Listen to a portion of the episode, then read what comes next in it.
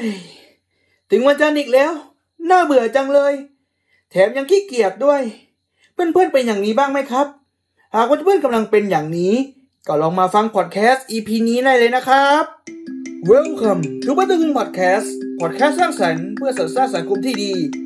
สวัสดีครับเพื่อนๆทุกคนนะ ผมเบิร์ดเองนะครับ แล้วเราก็พบกันในเบิร์ดคุงพอดแคสต์ EP ที่ 26 แล้วนะครับ หากเพื่อนคนใดที่ยังไม่ได้กดติดตามช่องผมนะครับ ก็สามารถกดติดตามได้เลยนะครับ ขอบคุณมากครับผม วันนี้นะครับเราจะมาพูดในหัวข้อของความขี้เกียจนะ ความขี้เกียจเนี่ย ผมเชื่อว่าทุกคนเนี่ยจะต้องเคยเกิดอย่างแน่นอนทีเดียว ตั้งแต่เราอะยังเด็กๆเลยจนถึงปัจจุบันแล้วเนี่ย เราก็เคยมีประสบการณ์เกี่ยวกับเรื่องของความขี้เกียจบ้างแหละ ก็ตั้งแต่เด็กๆก็ ตอนเช้าขี้เกียจตื่นนอนขี้เกียจไปโรงเรียนขี้เกียจทำงานบ้านอะไรขี้เกียจทำการบ้านอะไรประมาณนี้ หรือจะเป็นวัยผู้ใหญ่ขึ้นมาเนี่ยก็ขี้เกียจทำงานขี้เกียจออกไปไหนมาไหน ยิ่งสถานการณ์แบบเออไม่อยากจะออกจากบ้านแบบนี้ด้วยโควิดก็ระบาดอยู่ ก็เลยเสริมให้เราขี้เกียจมากขึ้นนะครับ และนี่นะครับก็คือความขี้เกียจที่เราเนี่ยคุ้นชินกันอยู่แล้วกันทุกวันนะ ทีนี้นะครับเราก็จะมาลองเจาะลึกกับความขี้เกียจว่างว่าอะความขี้เกียจนั้นอะมันคืออะไร แล้วเราจะจัดการกับความขี้เกียจของเราได้ยังไงบ้างนะ เดี๋ยวเรามาฟังพอดแคสต์ต่อกันเลยนะครับ ความขี้เกียจนะครับก็สามารถเกิดขึ้นได้ในชีวิตประจำวันของเราเกิดได้ทุกๆวันเลยนะครับ ซึ่งเป็นสภาวะจิตใจที่เราเนี่ย low motivation หรือว่ามีแรงจูงใจที่ต่ำนะครับ เป็นภาวะที่เราเนี่ยไม่อยากจะทำอะไรเลย รู้สึกถึงความเหนื่อยล้าความอ่อนเพลีย รู้สึกขาดความภูมิใจในตัวเอง ขาดความยอมรับเชิงบวกจากผู้อื่น ขาดระเบียบวินัยอันเนื่องมาจากเรามีความมั่นใจตัวเองที่ต่ำซึ่งความขี้เกียจเนี่ยมันก็สามารถแสดงในรูปแบบของการผัดวันประกันพรุ่ง การที่เราเบี่ยงเวลาทำงานช้าลงอะไรประมาณนี้นี่ครับก็คือลักษณะของความขี้เกียจที่เราสามารถเจอกันได้ในทุกวันนะ ซึ่งความขี้เกียจเนี่ยมันสามารถเกิดขึ้นได้ในสวัสที่เราเนี่ยเหนื่อยล้าอ่อนเพลีย ไม่มีพลังบวก ไม่มีความภาคภูมิใจเข้ามาหาตัวเอง ไม่มีเป้าหมายในชีวิต ไม่ว่าจะเป็นระยะสั้นหรือในระยะยาวนะ ซึ่งผลกระทบของความขี้เกียจนี่นะครับ มันก็จะส่งผลต่อทั้งตัวเองแล้วก็ทั้งบุคคลอื่นนะครับ อย่างเช่นเรื่องของการเรียนการทำงานนะครับ ที่เราต้องทำงานกับบุคคลอื่น ๆ หรือว่ามีการพูดคุยกับคนอื่น ๆ เนี่ย หากเรามีความขี้เกียจเนี่ย มันก็จะส่งผลให้อะตัวของงานตัวของที่เราเรียนหนังสืออยู่เนี่ย มันก็เกิดความผิดพลาดมากขึ้น เกิดความล่าช้าประสิทธิภาพของงานลดน้อยลง อะไรประมาณนี้ หรือถ้าว่าเราปล่อยให้ความขี้เกียจเนี่ยมาครอบงำในจิตใจของเรามากขึ้นนะ มันก็จะทำให้ร่างกายของเราเนี่ยอ่อนเพลียไม่อยากจะทำอะไร หรืออาจจะทำให้เกิดเรื่องของ mental health อย่างเช่นเรื่องของโรควิตกกังวล เรื่องของโรคความเครียด หรือแม้กระทั่งโรคซึมเศร้าได้นะครับดังนั้นนะครับเรื่องของความขี้เกียจนะครับ มันก็จะส่งผลต่อคุณเรื่องของคุณภาพชีวิตของเรานะครับ ให้มันแย่ลง พอแย่ลง มันก็ทำให้เราไม่มีความสุขนะนะนะครับ เราจะต้องมีวิธีการในการจัดการอารมณ์เรื่องของความขี้เกียจให้เราสามารถอยู่ร่วมกันได้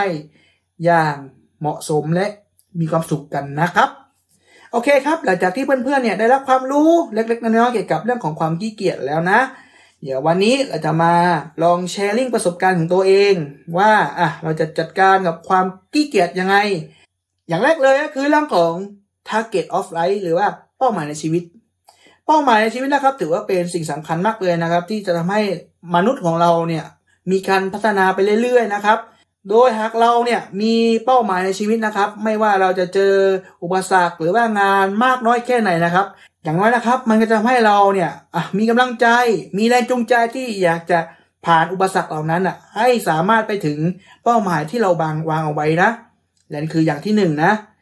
อย่างที่สองเลยก็คือ การให้รางวัลกับตัวเอง เมื่อเรามีเป้าหมายแล้วนะครับ สิ่งต่อมาเลยก็คือเรื่องของเราต้องลงมือปฏิบัติ ทีนี้ในเมื่อเรามีเป้าหมายแล้วนะครับ การที่เราเนี่ยให้รางวัลกับตัวเอง มันหมายความว่า หากเราบรรลุภารกิจหรือบรรลุเป้าหมายได้หนึ่งอย่าง หรือตามที่เราตั้งเป้าหมายเอาไว้นะครับเราก็ให้รางวัลกับตัวเอง อย่างเช่นผมนะครับ ที่ตั้งเป้าหมายไว้ว่าอะสัปดาห์นี้นะครับผมจะต้องทำพอดแคสต์ให้ได้ 3 EP ต่อสัปดาห์ และเมื่อแต่ละสัปดาห์เราสามารถทำครบ 3 EP แล้วเนี่ย เราก็จะสามารถอะมีรางวัลให้กับตัวเอง ไม่ว่าจะเป็นพาตัวเองเนี่ยไปกินบิงซู หรือจะพาไปกินอ่าชานมไข่มุกอะไรประมาณนี้ มันทำให้เรารู้สึกว่าเออในเมื่อเราทำงานเสร็จแล้วเนี่ย เราก็มีรางวัลให้กับตัวเอง มันเหมือนกับเป็นการเพิ่มไฟ เพิ่มแรงจูงใจในการทำงาน ให้มันมีมากขึ้น และเมื่อเรามีไฟเนี่ยความขี้เกียจก็จะไม่มีนะครับ อันนี้ก็คือความสำคัญของการให้รางวัลกับตัวเองนะครับ อย่างที่สามเลยก็คือเพื่อนเพื่อนนะครับ ถือว่าเป็นปัจจัยที่สำคัญมากเลยนะครับ ในการใช้ชีวิตของเรานะ ไม่ว่าจะเป็นเพื่อนที่ปรึกษาเพื่อนที่คอยแนะนำหรือเพื่อนที่คอยรับฟังเราในขณะที่เราเนี่ยมีความทุกข์หรือเราเนี่ยอยากจะระบายออกมา เพื่อนที่ดีนะครับจะช่วย support เราเนี่ยทำให้เราเนี่ยรู้สึกว่าอะอย่างน้อยเมื่อเราล้มเนี่ยเราก็ยังมีเพื่อนเนี่ยคอยดูแลคอย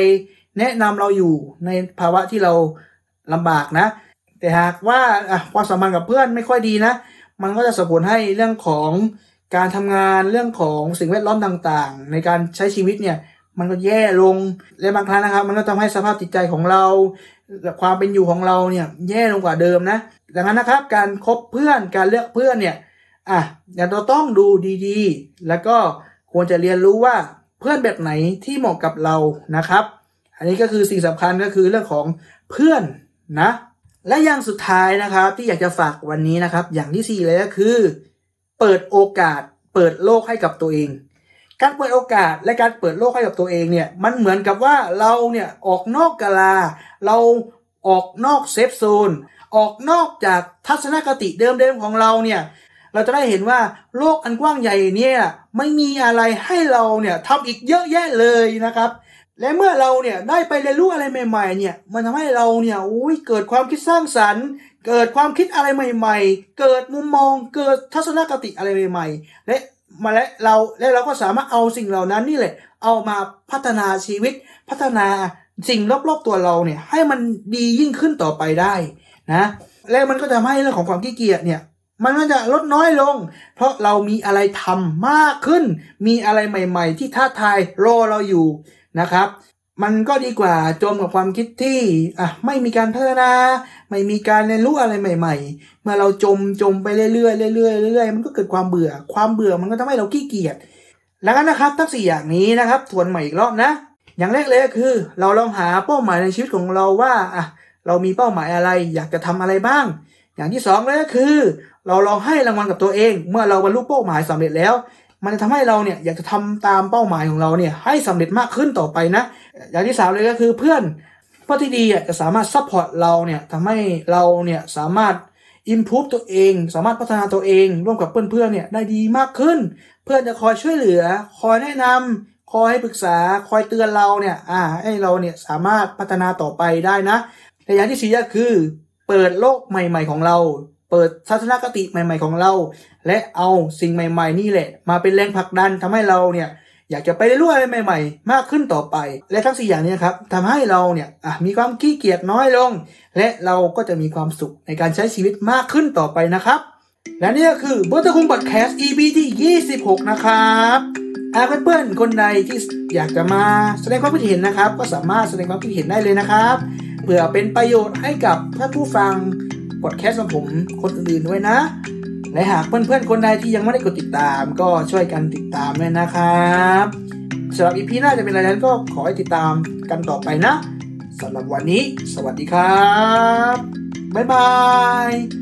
Thank you for listening see you next time